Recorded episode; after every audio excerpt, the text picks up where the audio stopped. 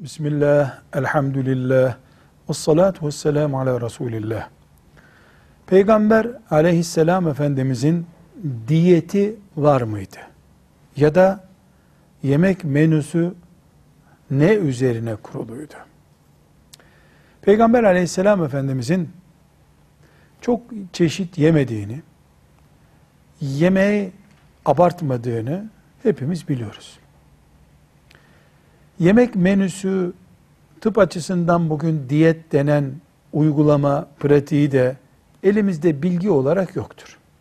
Ama Resulullah sallallahu aleyhi ve sellem ve yemek, peygamber ve yemek bir araya gelince dört prensip karşımıza çıkıyor. Bir, ne yediğini bilerek yiyor. Kendisine yararlı olacak şeyi yiyor. Zevk için değil, vücudunu ayakta tutmak için yiyor. Dört, üçte bir katı, üçte bir sıvı, üçte bir midede boşluk olacak şekilde yiyordu. Tekrar özetleyebiliriz. Ne yiyor? Bilerek yiyor. Yararlı şeyi yiyor, zevk için değil, ayakta durmak için yiyor.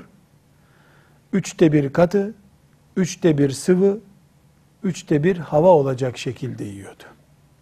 Peygamber diyeti budur.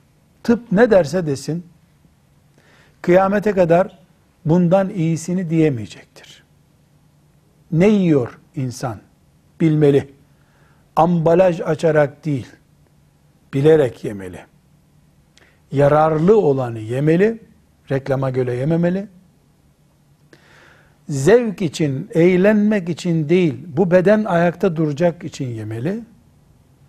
Ne yerse yesin, çeşit ve tür ne olursa olsun, katılar midenin üçte birini geçmeyecek, sıvı midenin üçte birini geçmeyecek, midede üçte bir boş kalacak.